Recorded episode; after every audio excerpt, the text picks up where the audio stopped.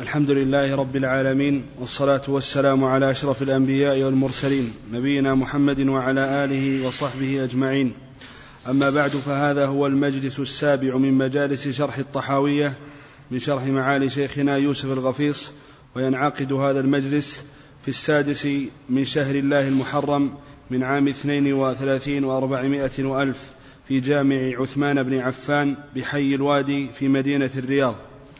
قال الإمام أبو جعفر الطحاوي رحمنا الله وإياه والمعراج حق وقد أسري بالنبي صلى الله عليه وسلم وعرج بشخصه في اليقظة إلى السماء ثم إلى حيث شاء ثم إلى حيث شاء الله من العلا وأكرمه الله بما شاء وأوحى إليه ما أوحى ما كذب الفؤاد ما رأى فصلى الله عليه وسلم في الآخرة والأولى. نعم الحمد لله رب العالمين صلى الله وسلم على عبده ورسوله نبينا محمد وآله وأصحابه أجمعين. قال رحمه الله تعالى والمعراج حق أي أنه يجب الإيمان به.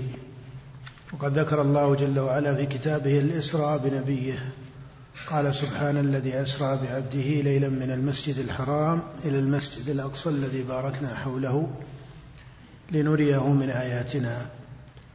وذكر المعراج في القرآن متضمن في سياق بعض الآيات كقول الله تعالى لقد رأى من آيات ربه الكبرى وجاء هذا في السنة الصحيحة في الصحيحين وغيرهما في ذكر المعراج بالنبي صلى الله عليه وسلم فإنه أسري به من مكة من المسجد الحرام كما ذكر ذلك القرآن. كما في كتاب الله سبحان الذي أسرى بعبده ليلا من المسجد الحرام وجاء في السنة أيضا ما يدل على ذلك وما جاء في السنة لا يكون مخالفا لما جاء ذكره في القرآن من جهة ذكر المسجد الحرام. وعرج به عليه الصلاة والسلام بروحه وجسده إلى السماء على ماهية كما قال النبي صلى الله عليه وسلم في حديث أنس أتيت بالبراق وهو دابة أبيض طويل فوق الحمار ودون البغل يضع حافره عند منتهى طرفه. قال فركبته حتى أتيت بيت المقدس. فكان مسراه من مكة من المسجد الحرام إلى بيت المقدس على البراق. قال حتى أتيت بيت المقدس وربطته بالحلقة التي يربط بها الأنبياء ثم دخلت المسجد وصليت فيه ركعتين يعني بيت المقدس. ثم أتاه جبريل قال ثم أتاني جبريل بإناء من خمر وإناء من لبن. قال فاخترت اللبن فشربته. وفي رواية فقيل لي كما في حديث أبي هريرة قال فقيل لي خذ أيهما شئت. قال فأخذت اللبن. وفي رواية فاخترت اللبن. فقيل هديت الفطرة. وفي رواية قال فقال جبريل وأصبت الفطرة.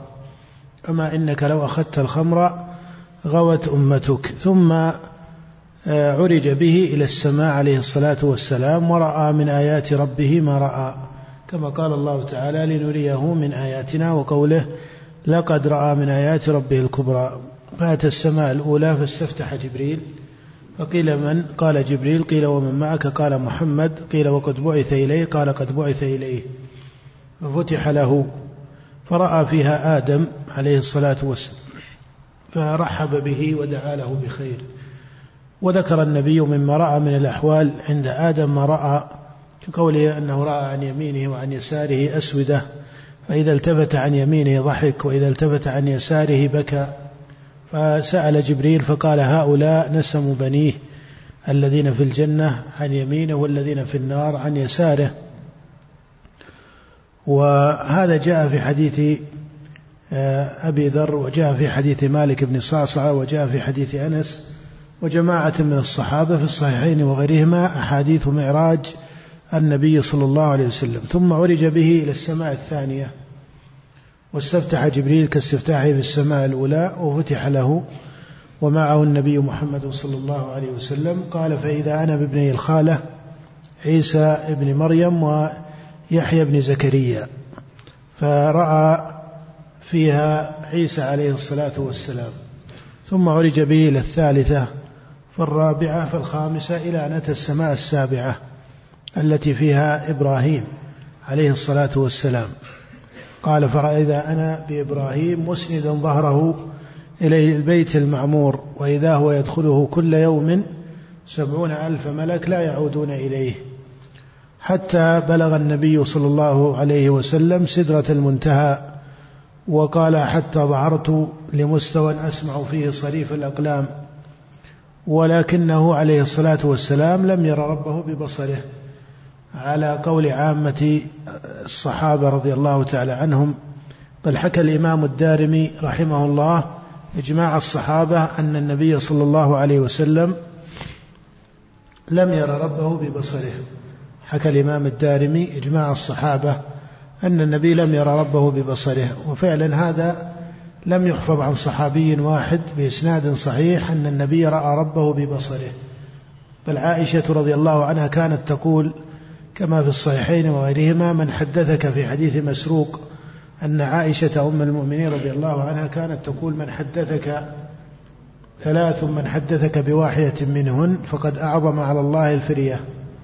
وذكرت من ذلك قالت ومن حدثك أن محمدا رأى ربه فقد أعظم على الله الفرية وأقوى من ذكر عنه الرؤيا هو ابن عباس لكن الأحاديث الصحاح لابن عباس ليس فيها أنه رآه ببصره وإنما فيها ذكر رؤية مطلقة أو مقيدة برؤية الفؤاد. ويحمل مطلق قول ابن عباس على مقيده على مقيده والإمام أحمد رحمه الله كان يجيب بقول ابن عباس تارة وتارة يجيب بقول عائشة لأنه يرى أن آثار الصحابة في هذا على معنى واحد وأن رؤية الفؤاد التي ذكرها ابن عباس ليست منافية لما ذكرته عائشة رضي الله عنها إنما المعنى الذي عليه سواد الصحابة أن النبي لم يرى ربه ببصره. وهذا الذي هو ظاهر مذهب الصحابة وحكاه الدارمي إجماعا هو ظاهر القرآن. فإن الله قال لقد رأى من آيات ربه وقال لنريه من آياتنا. فذكر رؤية الآيات ولو كان حصلت له رؤية ربه عليه الصلاة والسلام. لو كان حصل النبي صلى الله عليه وسلم رؤية ربه عز وجل ببصر النبي لكان الامتنان بذكر رؤية ربه سبحانه وتعالى أعظم من الامتنان بذكر رؤية الآيات. فهذا وجه وجيه من القرآن أي من الاستدلال بالقرآن هو استدلال متين وكذلك في السنة فإن النبي سأله أبا ذر وقال هل رأيت ربك كما في الصحيح؟ فقال رأيت نورا. وفي رواية نور أن أراه. وهذا يدل على أنه لم يرى ربه ببصره. ولكن المعراج حق. أسري بالنبي وعرج به إلى السماء وأتى السماوات وفتحت له على الحقيقة ولم يكن ذلك مناما. لم يكن ذلك مناما بل كان الإسراء والمعراج على الحقيقة. وهذا من تدبير الله سبحانه وتعالى وقدرته وأمره وقضائه. نعم. قال رحمه الله والحوض الذي أكرمه الله تعالى به غياثا لأمته حق. قال والحوض الذي أكرمه الله به حق. وذلكم أنه تواتر عن النبي صلى الله عليه وسلم أحاديث الحوض. جاءت عن جماعة من الصحابة منهم أبو ذر وعبد الله وعبد الله بن عمر وجابر بن سمرة وعائشة بنت أبي بكر وأبي هريرة وغيرهم من أصحاب النبي صلى الله عليه وسلم. ومن ذلك ما جاء في حديث أبي ذر أن النبي صلى الله عليه وسلم قال حوضي طوله شهر وعرضه شهر آنيته عدد نجوم السماء من شرب منه شربا لم يظمأ بعدها أبدا. وفي حديث ابن عمر حوضي كما بين صنعاء والمدينة وفي رواية كما بين جرباء وأدرخ وهما من قرى الشام. وجاء في حديث جابر بن سمرة أنا فرطكم على الحوض. وجاء في حديث أبي هريرة ألا لا يذادن رجال عن حوضي كما يذاد البعير الضال أناديهم.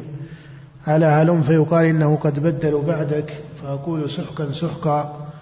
وجاء في حديث أنس بن مالك وكلها في الصحيح أن النبي صلى الله عليه وسلم كان مع أصحابه قال أنس بين رسول الله ذات يوم بين أظهرنا. إذ أغفى إغفاءة ثم رفع رأسه متبسما فقلنا ما أضحكك يا رسول الله؟ قال أنزلت علي آنفا سورة فقرأ إنا أعطيناك الكوثر. ثم قال أتدرون ما الكوثر؟ قلنا الله ورسوله أعلم. قال فإنه نهر وعدنيه ربي عز وجل. عليه خير كثير وعليه حوض ترده أمتي يوم القيامة. فأحاديث الحوض متواترة في الصحاح والسنن والمسانيد. عن النبي صلى الله عليه وسلم بل ذكر بعض الحفاظ أنه يرويها عن النبي عليه الصلاة والسلام ما يقارب الثلاثين من الصحابة. ولذلك اتفق المحدثون على صحتها. فحوض النبي صلى الله عليه وسلم حق أي يجب الإيمان به على الصفة التي ذكرها الرسول صلى الله عليه وآله وسلم. نعم. قال رحمه الله والشفاعة التي ادخرها لهم حق كما روي في الأخبار. قال والشفاعة التي ادخرها لهم حق كما روي في الأخبار. الشفاعة ثابتة بالقرآن وأن الله سبحانه وتعالى يأذن لمن يشاء من الشافعين بالشفاعة. ودليل ثبوت الشفاعة للأنبياء وللصالحين هو القرآن فإن الله ذكر أمر الشفاعة على الإثبات في مقام وذكرها على النفي في مقام في مقام النفي كقوله جل وعلا فما تنفعهم شفاعة الشافعين. وهذا في حق الكفار الذين لا يقبل الله منهم صرفا ولا عدلا. وأما في من أذن الله له ورضي في إذنه للشافع ورضاه عن المشفوع له فهذا أيضا ثابت في القرآن ولا يشفعون إلا لمن ارتضى. فهذا تضمن نفيا من وجه وتضمن إثباتا من وجه والشفاعة المثبتة هي الشفاعة للمؤمنين أي لمن معه أصل الإيمان. أما الكفار فلا تشملهم الشفاعة لا شفاعة محمد عليه الصلاة والسلام ولا شفاعة الأنبياء فضلا عن الصالحين. إلا ما وقع من الاستثناء في وجه من الشفاعة لأبي طالب. فإن أبا طالب عم النبي صلى الله عليه وسلم وإن مات على الشرك إلا أن الله جل وعلا أذن لنبيه في وجه له من الشفاعة لا يخرجه من النار وإنما يخفف عنه بعض العذاب. قال العباس للنبي صلى الله عليه وسلم كما في الصحيح هل نفعت أبا طالب بشيء فإنه كان يحوطك ويغضب لك. قال نعم هو في ضحضاح من نار ولولا أنا لكان في الدرك الأسفل من النار. فهذا لأبي طالب. أما ما عداه فلم يثبت فيه شيء. أما ما عداه فلم يثبت فيه شيء. والشفاعة التي أوتيها النبي صلى الله عليه وسلم وجوه. أعظمها الشفاعة العظمى وهي الشفاعة لأهل الموقف في فصل القضاء. وهذه الشفاعة العظمى مجمع عليها بين المسلمين. مجمع عليها بين طوائف أهل القبلة من أهل السنة والجماعة وغيرهم. فلا ينفيها نفاة الشفاعة لأهل الكبائر من المعتزلة ونحوها بل جميع أهل القبلة من أهل السنة وطوائف المتكلمين وغيرهم يثبتون هذه الشفاعة العظمى فهي ثابتة بإجماع المسلمين إجماع طوائف أهل القبلة ودل عليها ظاهر القرآن وصريح السنة. أما ظاهر القرآن فهو قوله جل ذكره ومن الليل فتهجد به نافلة لك عسى أن يبعثك ربك مقاما محمودا فإن المقام المحمود هو الشفاعة. فإن المقام المحمود هو شفاعته عليه الصلاة والسلام.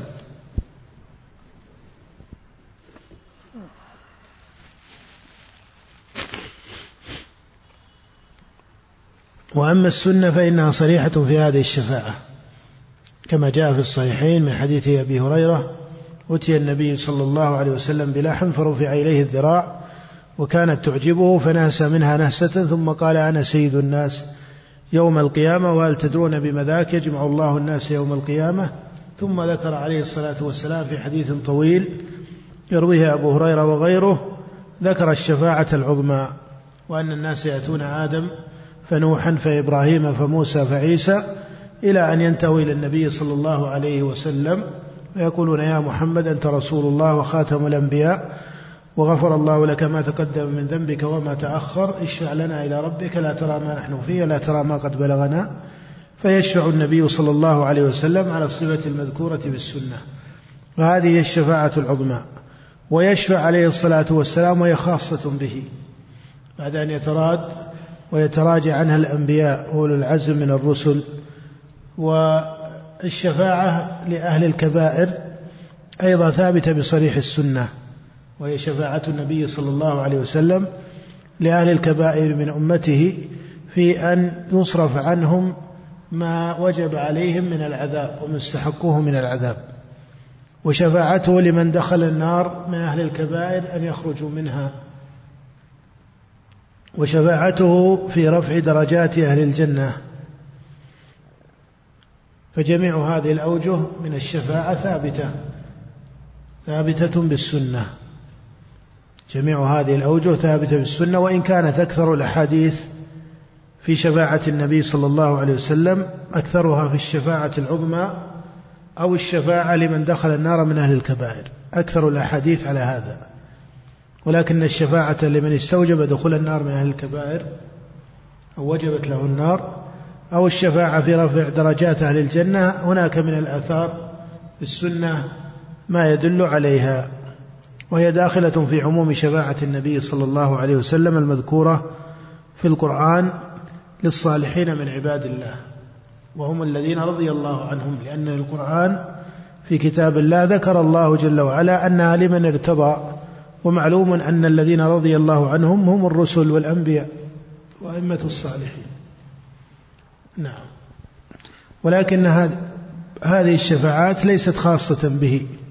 بل تقع له عليه الصلاة والسلام ولغيره من الأنبياء فيشفع الأنبياء وكذلك الصالحون يشفعون لأهل الكبائر على الوجهين من دخل النار منهم ومن لم يدخل النار في البراءة من العذاب ويشفعون في درجات أهل الجنة إلى غير ذلك. فإذا الشفاعة وجهان وجه مختص بالنبي محمد عليه الصلاة والسلام وهي شفاعته لأهل لأهل الموقف وكذلك شفاعته في أبي طالب. والوجه الثاني لا يختص به وهي الشفاعة لأهل الكبائر أو في رفع درجات أهل الجنة. ولكن هذا الوجه الثاني الذي لا يختص بالنبي صلى الله عليه وسلم يعلم أنه وإن اشترك غيره من الأنبياء والصالحين معه فإن له في هذا الوجه من المقام والتمام والكمال ما لا يقع لغيره.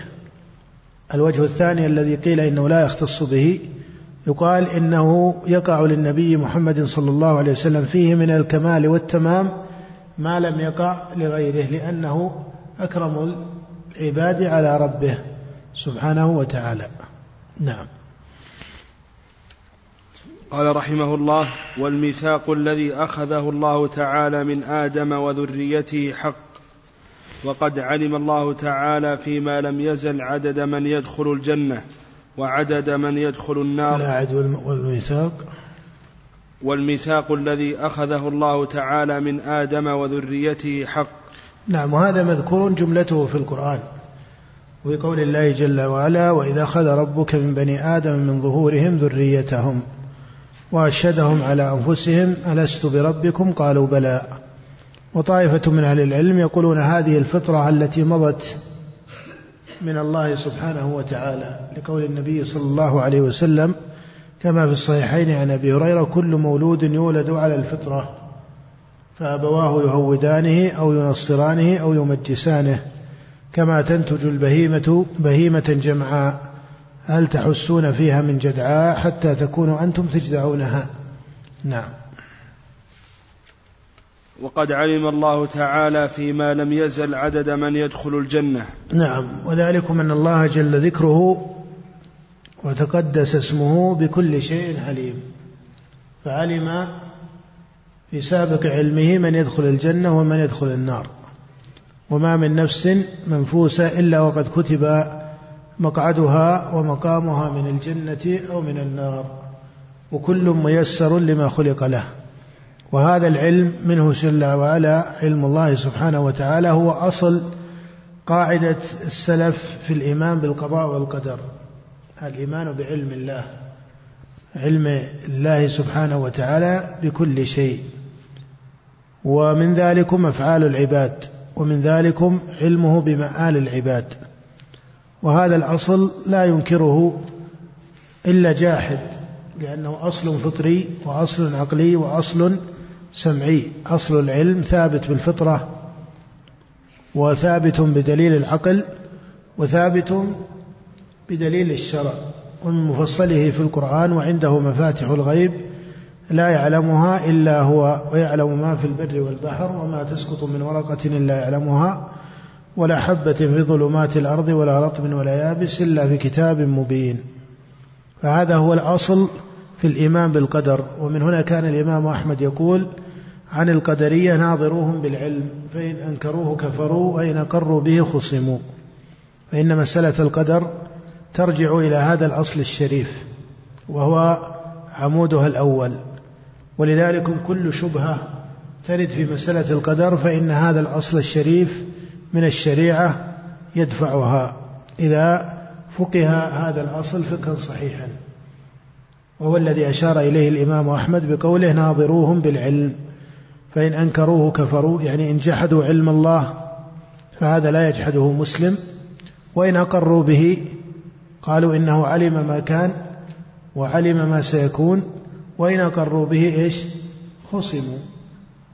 وهذا يضطرد في كل شبهة تقال في مسألة القدر. هذا مضطرد في كل شبهة لكنه يحتاج إلى بعض الفقه ممن يستعمله. وعلمه سبحانه وتعالى السابق لا ينافي تكليفه أو تقول بعبارة الشريعة لا ينافي أمره لعباده ونهيه لهم. فإن الله جل وعلا أمر العباد بطاعته ونهاهم عن معصيته. والعبد هو الطائع هو المطيع وهو العاصي وهو المؤمن وهو الكافر. فإن الإيمان هو فعل العبد ليس فعل الرب سبحانه وتعالى. هذه أفعال العباد. والله جل وعلا كما أن الكفر ليس فعل الرب جل وعلا وهو فعل العبد. فمنكم كافر ومنكم مؤمن. وقال الله تعالى حتى في مقام الإرادة منكم من يريد الدنيا ومنكم من يريد الآخرة. ولكن الفعل وإن كان فعل العبد حقيقة إلا أنه خلق من الله سبحانه وتعالى فإن الله خلق العبد وخلق فعله وهذا الخلق ليس معناه أن الفعل يكون من الرب بل الفعل على الحقيقة هو فعل العبد إيمانا أو كفرا خيرا أو شرا. ولكن الله سبحانه وتعالى هو الخالق لأفعال العباد لدخول ذلك في عموم خلقه. لأن الأفعال داخلة في عموم خلق الله سبحانه وتعالى. ولذلكم آه، ذهب السلف رحمهم الله إلى هذا المعنى والعباد ميسرون لما خلقهم الله. ولذلك لما حدث النبي صلى الله عليه وسلم بالكتاب السابق وقوله صلى الله عليه وسلم بذكر القدر سأله من سأله من الصحابة عن العمل فقالوا يا رسول الله ففيما العمل؟ قال اعملوا فكل ميسر لما خلق له. أما أهل السعادة فييسرون لعمل أهل السعادة وأما أهل الشقاوة فييسرون لعمل أهل الشقاوة. وهذا من حيث الشرع بين وصريح في القرآن والسنة وهو من حيث العقل متأتي تماما. فإن الله خلق الإنسان قابلا للخير وقابلا للشر. ولو كان الله جل وعلا أمضى بني آدم أن فريقا في الجنة وخلقهم الله قابلون لعمل الطاعات فحسب وخلق فريقا إلى النار وخلقهم على طبع وقابلية للفجور والكفر فحسب لكان هذا مورد إشكال ومثار سؤال. لكنك ترى بني آدم لا يختلفون في أن جميع بني آدم في أن جميع بني آدم قابلون للخير وقابلون للشر وهذا هو شأن النفس الآدمية كما أخبر القرآن بذلك في قول الله جل وعلا ونفس وما سواها وهذا كل متعلق بجميع نفوس بني آدم. قال ونفس وما سواها فألهمها فجورها وتقواها ومعنى أن الله ألهمها فجورها وتقواها أنه جعلها سبحانه وتعالى قابلة أي جعل النفس الآدمية قابلة للخير وقابلة للشر ليس ألهمها فجورها أي جبرها على الفجور. وهذا ليس وصفا لبعض الأنفس. قوله فألهمها فجورها وتقواها لا يفهم أحد أن هذا فهم أن هذا الأول وصف لبعض الأنفس والثاني وصف للبعض الآخر. لا هو وصف للنفس الواحدة. وذلكم أن كل نفس آدمية قابلة للخير وقابل للشر. وهذا أمر بين في في أثر الحس. فإن الإنسان يصدر منه الخير ويصدر منه الشر. ولا تجد إنسانا لا يصدر منه إلا الخير. ولا تجد إنسانا لا يصدر منه إلا الشر. إلا من عصم الله من من طهرهم الله من الرسل الذين اصطفاهم الله بالعصمة. وأما ما عدا ذلك فالمؤمن يصدر منه أيضا أوجه من الشر والمعصية والخطأ والخطيئة إلى آخره. بل حتى الكافر وإن كان يصدر منه الشر الأعظم بالكفر إلا أنه يصدر منه أفعال من الخير وهي الخير الآدمي ليس الخير الديني العبادي إنما هو الخير الآدمي العام. مثل بذله للمعروف من الطعام أو نحو ذلك وهذا صريح في القرآن. قال الله تعالى لا خير في كثير من نجواهم إلا من أمر بصدقة أو معروف أو إصلاح بين الناس فهذه أوجه من الخير كما أنها تقع من المؤمن فإنها تقع حتى من غير المؤمن ولذلك ميز عمل المؤمن فيها بقوله ماذا؟ تمام الآية ومن يفعل ذلك ابتغاء مرضات الله فسوف نؤتيه أجرا عظيما وهو الأجر الأخروي. لكن أول الآية قال لا خير في كثير من نجواهم إلا من أمر بصدقة. من هو الذي أمر بصدقة؟ المسلم والكافر الإنسان سواء كان هذا أو هذا. لكنه إن كان مؤمنا لحقه آخر الآية فهو قوله جل وعلا ومن يفعل ذلك ابتغاء مرضات الله فسوف نؤتيه أجرا وقال عن الأجر قال أجرا عظيما.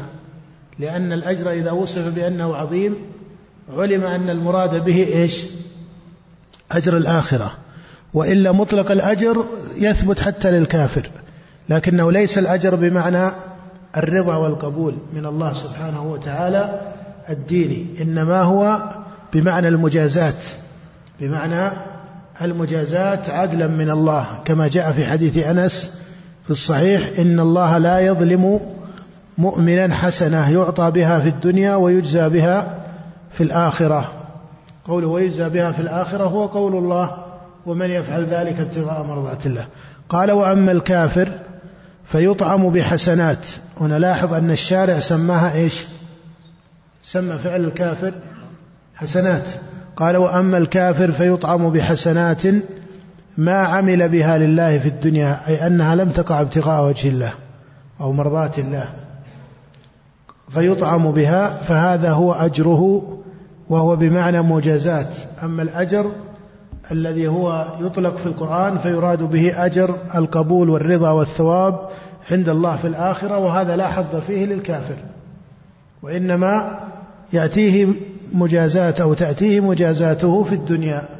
قال فيطعم بحسنات ما عمل بها لله في الدنيا حتى إذا أفضى إلى الآخرة لم تكن له حسنة يجزى بها لأنه لا يأتي ربه بحسنة. وإلا فإن الله يقول من جاء بالحسنة فله عشر أمثالها. الحسنة هنا في الآية ليست هي الحسنة في الحديث. إنما الحسنة في الحديث بمعنى الخير. وأما الكافر فيطعم بحسنات أي بعمل خير. وأما الحسنة في قول الله من جاء بالحسنة ولو عشر أمثالها فيراد بها الطاعة. ولذلك الحسنة تذكر ويراد بها مطلق الخير وتذكر الحسنة ويراد بها العبادة والطاعة. من جاء بالحسنة ولو عشر أمثالها وتطلق الحسنة ويراد بها في القرآن النعمة. تطلق الحسنة في القرآن ويراد بها النعمة. وتكون السيئة بمعنى إيش؟ في هذا السياق الثالث السيئة بمعنى المصيبة. قال الله تعالى إن وبلوناهم بالحسنات والسيئات. الحسنات يراد بها إيش؟ هنا في الآية وبلوناهم بالحسنات أي بالنعم. والسيئات لعلهم يرجعون السيئات المصائب. هذا ليس هو موافق لقوله إن الحسنات يذهبن السيئات. بعض أهل العلم يقولون إن قوله إن الحسنات المقصود بها الطاعات. يذهبن السيئات المعاصي. وبعضهم يقول إن قوله إن الحسنات يذهبن السيئات كما تتضمن الأمر الشرعي تتضمن الأمر الكوني في النعم والمصائب.